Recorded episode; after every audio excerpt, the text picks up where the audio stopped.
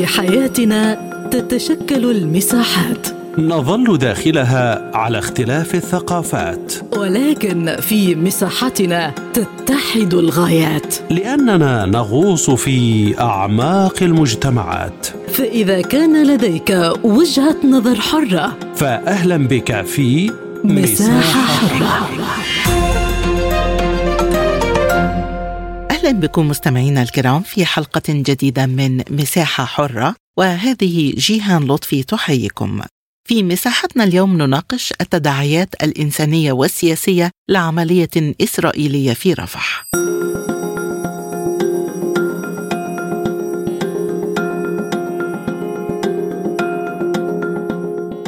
على وقع القنابل الإسرائيلية إلى الشرق من رفح يعيش مئات الآلاف من النازحين الفلسطينيين في رفح في حالة ترقب وقلق من عملية عسكرية إسرائيلية وشيكة في المدينة.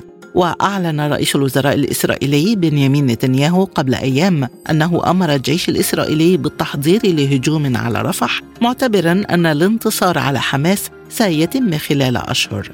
يعتبر نتنياهو رفح آخر المعاقل المتبقية لحماس ويقول نعلم حجم المشكلة في رفح لكننا سنتعامل مع الأمر. وأفادت تقارير إعلامية بأن مصر هددت بتعليق التزامها بموجب معاهدة السلام مع إسرائيل إذا أقدمت إسرائيل على اقتحام بري لرفح وحاولت السيطرة على محور فيلادلفيا الحدودي المنصوص عليه في المعاهدة القائمة بين الطرفين منذ عام 1979 فما هي التداعيات الإنسانية والسياسية لعملية إسرائيلية في رفح؟ حول هذا الموضوع تدور نقاشتنا في حلقة اليوم من مساحة حرة. البداية مع وزير التنمية الاجتماعي الفلسطيني الدكتور أحمد مجدلاني متحدثا في تصريحات خاصة لسبوتنيك حول تداعيات تنفيذ اقتحام بري لرفح ليس جديدا ولا مستغربا على إسرائيل الدولة القائمة بالاحتلال أن تتحدى إرادة المجتمع الدولي وبالتالي ليس مستغربا اليوم أن نسمع أن نتنياهو قد أصدر تعليماته لجيش الاحتلال الإسرائيلي بالتحضير لاستمرار العدوان والغزو. لمحافظة رفح التي لا يتجاوز مساحتها 55 كيلومتر مربعا وفيها حوالي مليون وسبعمائة ألف مواطن فلسطيني. كل كيلومتر هناك 27 ألف مواطن يعيشون على هذه الرقعة الجغرافية الصغيرة وبالتالي أي محاولة لاجتياح محافظة رفح الآن قد تؤدي إلى مذابح وإلى فعلا حرب إبادة جماعية لشعبنا الفلسطيني في محافظة رفح.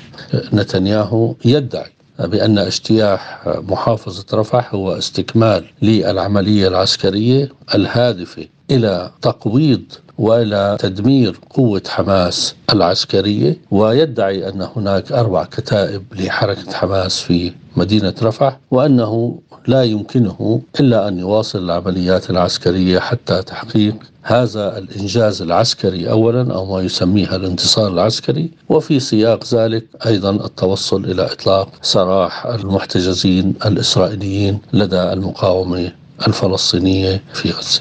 نحن نعتقد أن نتنياهو ليس فقط قد تجاوز كل الحد كل الخطوط الحمراء في تحديه لإرادة المجتمع الدولي لكنه لم يكن ليفعل ذلك لولا الغطاء السياسي والدبلوماسي والدعم اللوجستي والعسكري والمالي الذي تقدم له الولايات المتحدة الأمريكية.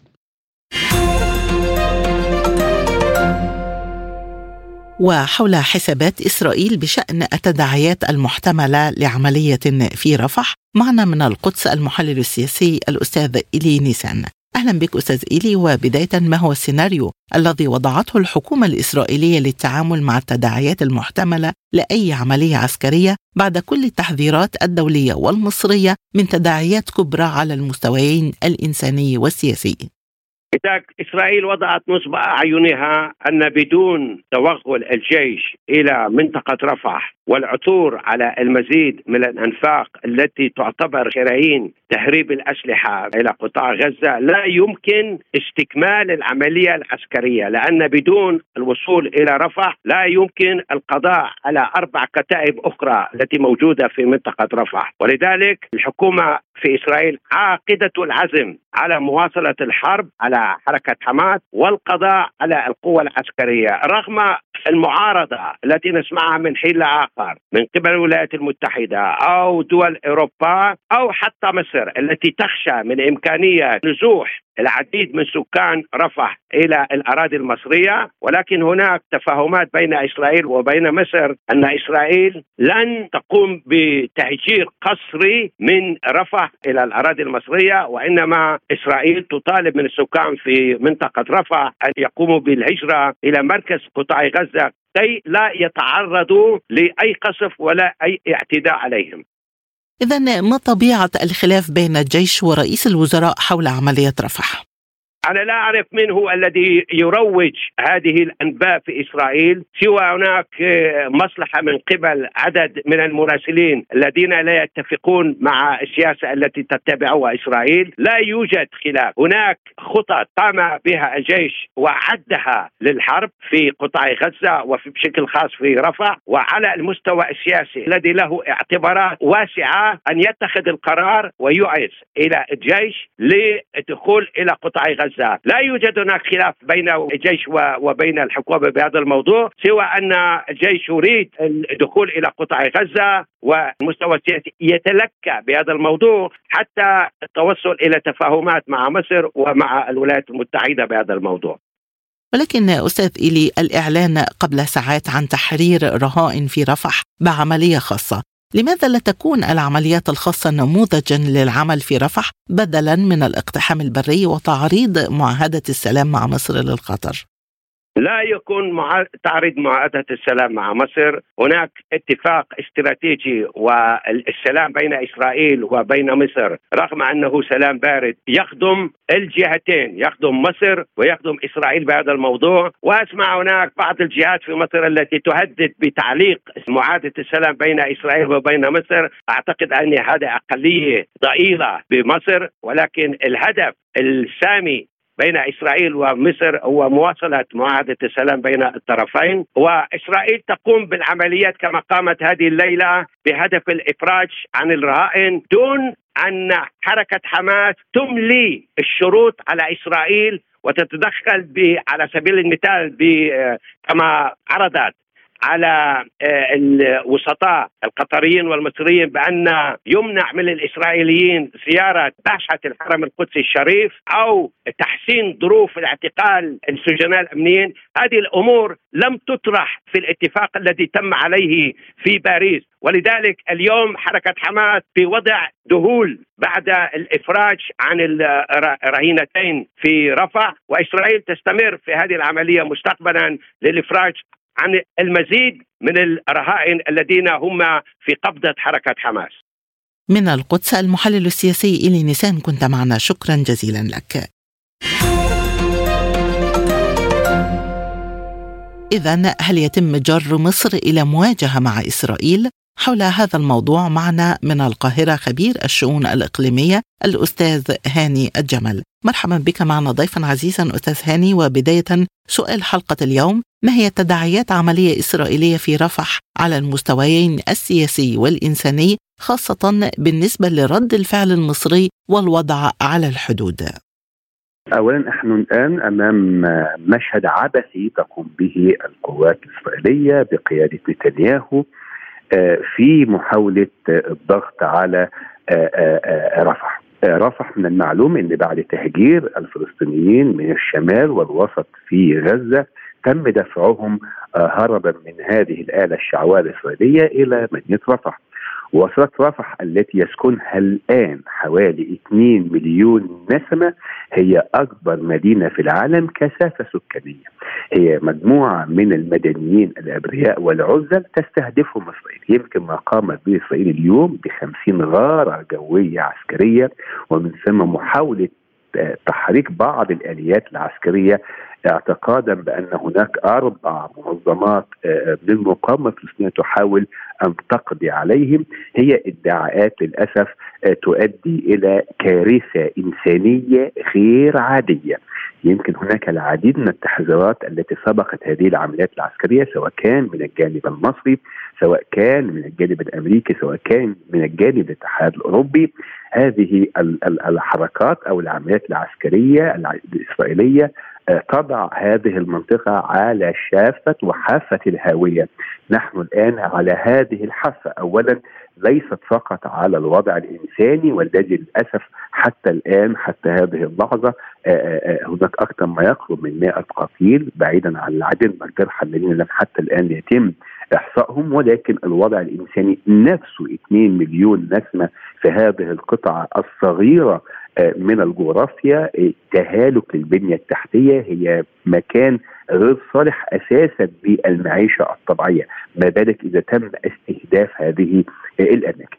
يمكن في بداية الأحداث بعد 7 أكتوبر ومحاولة إسرائيل أن تنفذ تخطيطها ومخططها الصهيو امريكي بأن يكون هناك إزاحة للفلسطينيين إما أن يكون في سيناء أو إما أن يكون في الأردن وأن تتمدد المستوطنات الإسرائيلية إلى هذه المنطقة كنوع من أنواع الحماية الأمنية للأمن الإسرائيلي إلا إن هذه التحركات تنعكس بشكل سلبي على اتفاقية السلام ما بين مصر وإسرائيل.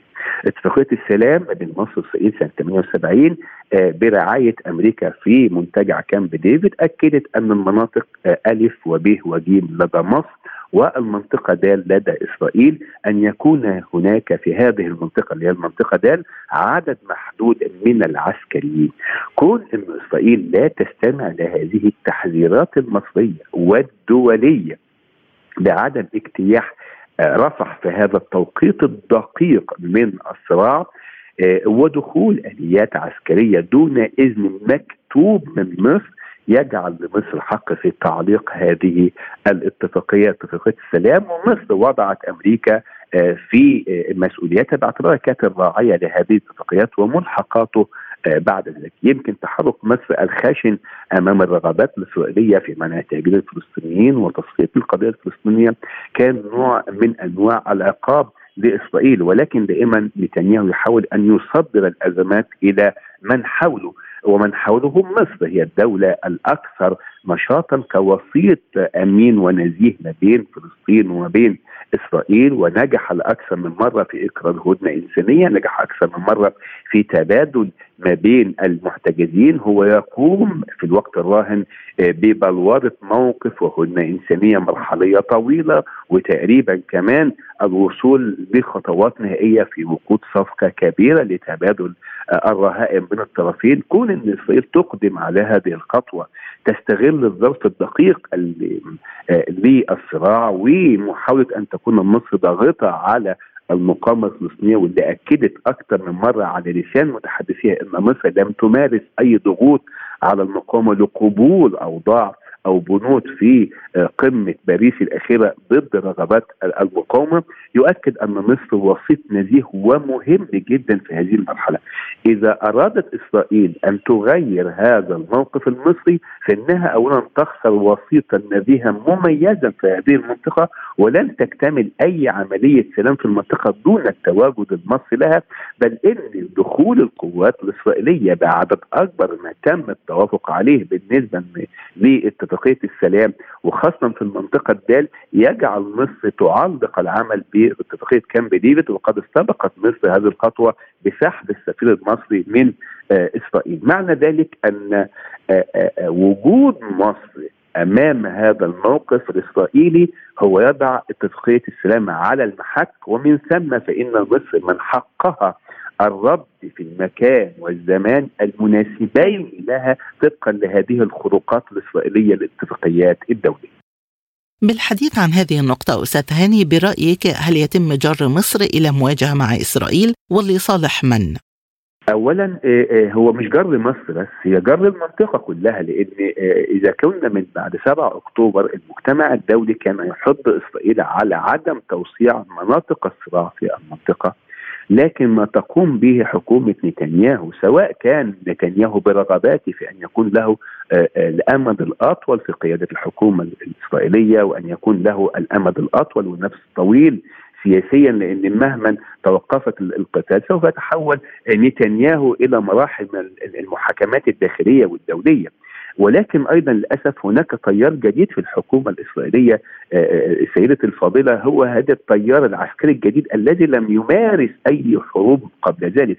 هذه الجنرالات الجديدة تبحث عن مجد عسكري جديد لها وإن كنا نظرنا إلى تشكيل الحكومة الإسرائيلية نجد أن العديد منهم عليهم أحكام دولية في توقيفات دولية مع ذلك نحن أمام مجرمي حرب قبل هذه الحرب أساسا.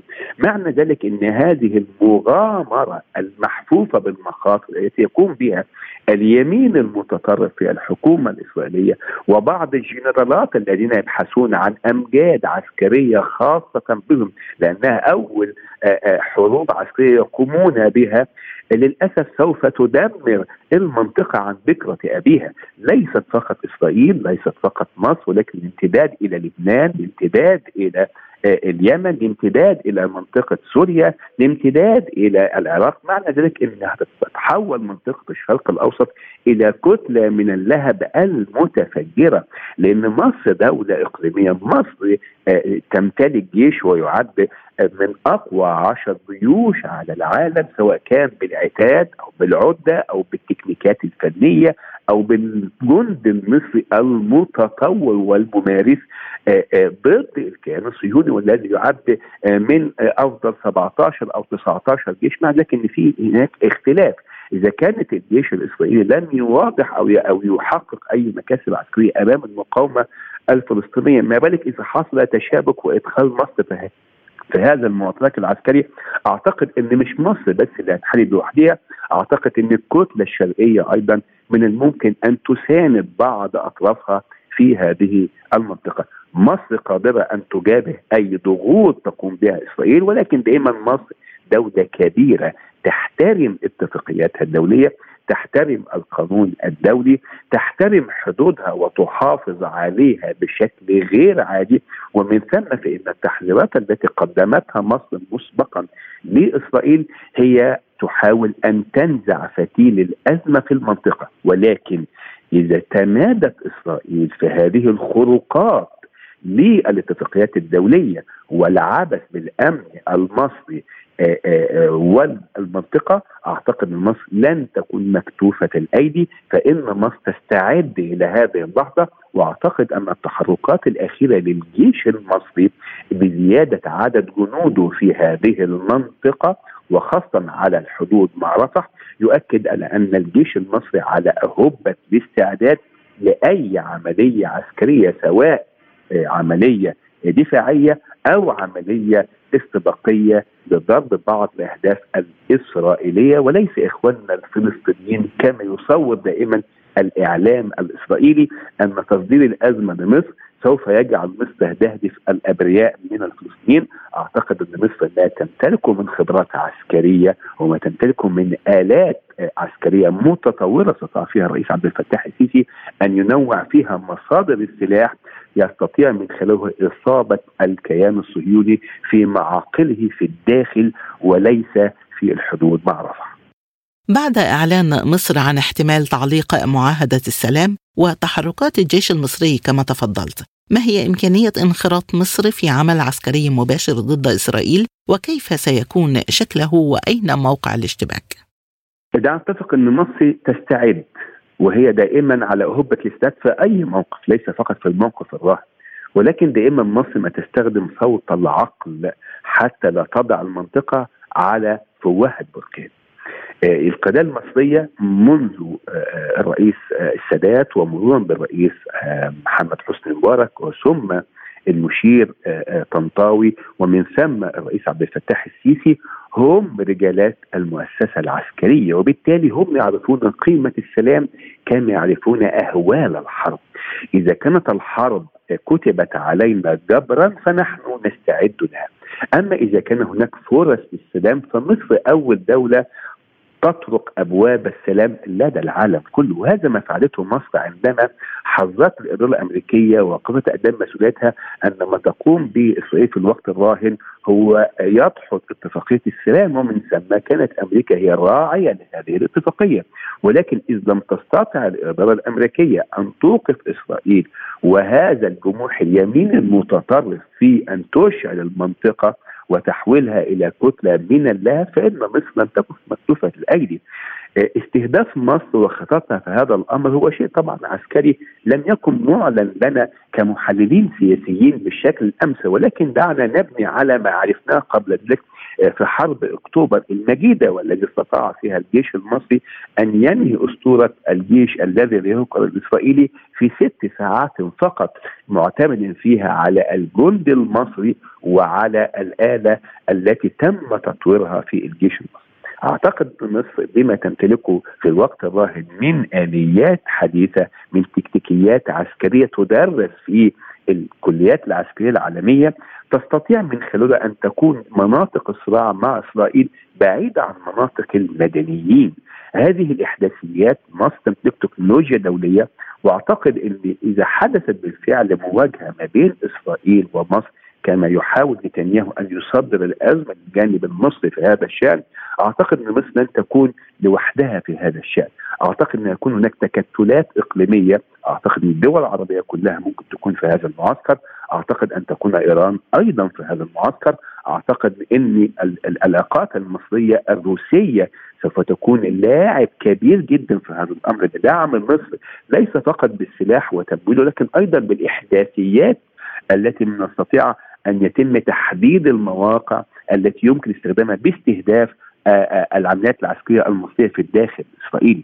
هذه التعاونات تجعل كان للأسف شبح أن تكون هناك حرب عالمية ثالثة تلوح في الأفق بشكل كبير ولكن أعتقد إن بعض الحكماء سواء كان في أمريكا أو الاتحاد الأوروبي أو الدول الكبرى التي لها مصالح في المنطقة ولا تحاول أن يتم إشعال هذه المنطقة أن تتدخل بشكل قوي لمحاولة إسكات صوت البنادق في هذا التوقيت الدقيق الذي نعيشه في المنطقة وأن تحاول أن تجنب المنطقة ويلات كبيرة جدا خاصة أن العالم حتى الآن يعاني من الحرب الروسية الأوكرانية، العالم يعاني حتى الآن من الأوضاع المزرية في إفريقيا بعد الاستعمارات التقليدية القديمة التي نهبت ثورتها العالم يعاني من الأوضاع في الاجور اذا العالم في حالة من السيولة الأمنية.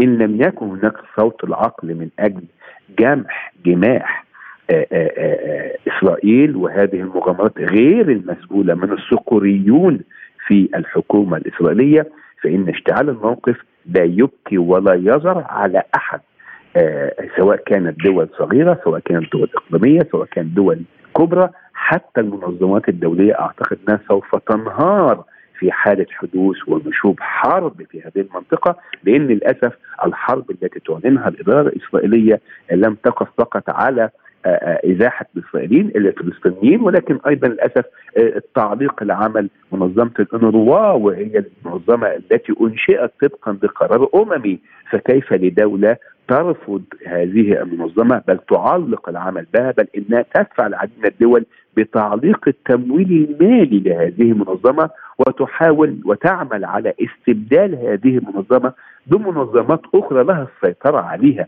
إذا حدث هذا من الجانب الاسرائيلي فسوف تكون سابقه هي الأولى من نوعها في المجتمع الدولي ومن ثم سوف يتم البناء عليها أن كل دول العالم إذا رفضت أي قرار أممي أو أي قرار من مجلس الأمن سوف تصنع البديل لها ومن ثم تنهار هذه المؤسسات الدولية التي تم إنشائها بعد الحرب العالمية الثانية.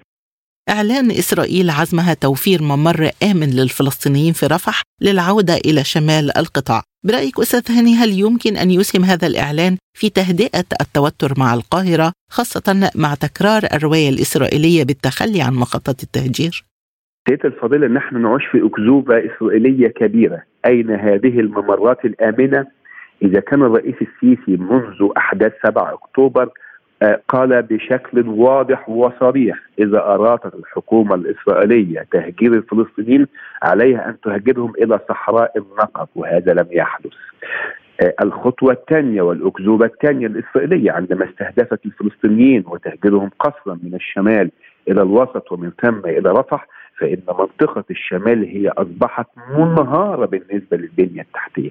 سيدة الفاضلة أنا كنت أجلس مع مجموعة من الفلسطينيين الفارين من نيران إسرائيل.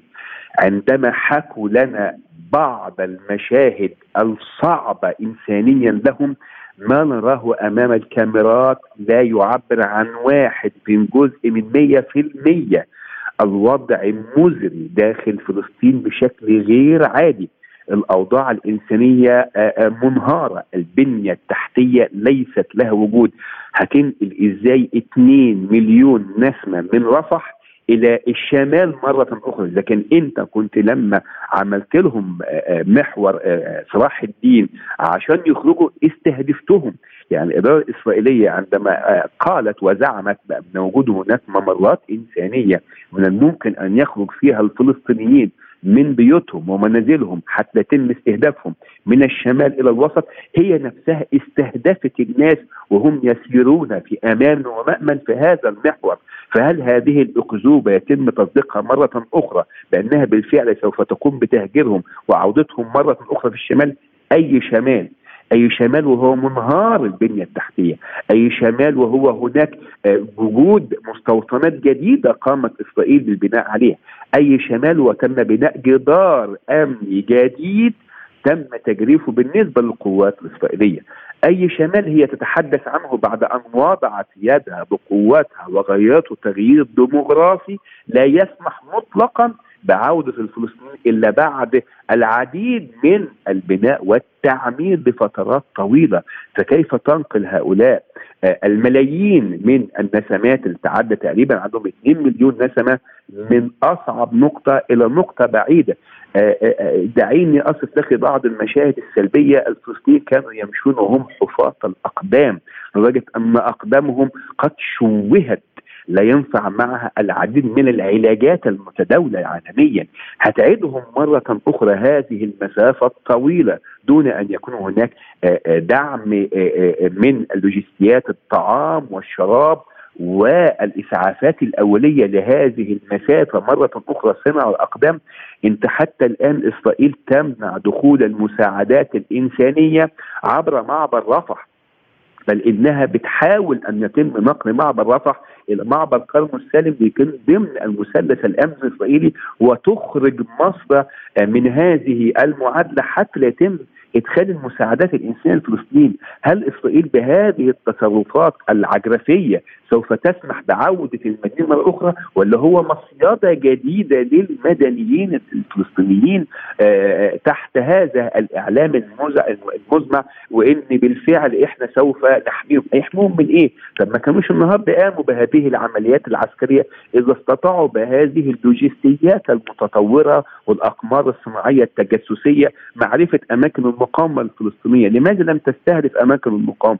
لماذا لم تستطع إسرائيل حتى هذه اللحظة آه، آه، تحرير رهائن الإسرائيليين واللي هم بقى لهم خمس أشهر تحت أيدي المقاومه الفلسطينية، هذه أكاذيب للأسف المجتمع الدولي يسير خلفها. أخيرا أين محكمة العدل الدولية مما يجري وما هي حدود تدخلات المحكمة في هذه المرحلة؟ آه، للأسف محكمة العدل الدولية هي محكمة مقيدة التنفيذ وحتى الآن الأحكام التي خرجت منها هي أحكام آه، مائعة لم تضع خطوط فاصلة في هذا الأمر لم تستخدم فيها آليات التنفيذ الحقيقية. آه، حتى الآن لم تستبق الأمور لم تستعجل الأمور في تنفيذ هذه القرارات ومن ثم لم تحيل هذه القرارات إلى مجلس الأمن. وبالتالي فنحن أمام معضلتين كبيرتين آلية التنفيذ لمحكمة العدل الدولية لم تنفذ وبالتالي إسرائيل لم ترفض هذه المحاكمة بل إنها قالت أنها سوف تعيد آه، آه، آه، أو تنفيذ ما تم الإشارة إليه وبالتالي لم تحيل المحكمة الأمر المجلس الأمن حتى يكون له قوة النفاذ القوية في هذا الشأن. بحديثي إلى خبير الشؤون الإقليمية من القاهرة الأستاذ هاني الجمل نكون وصلنا لختام حلقة اليوم من مساحة حرة وللمزيد زوروا موقعنا على الإنترنت سبوتنيك dot A, E. شكرا لطيب المتابعة وإلى اللقاء.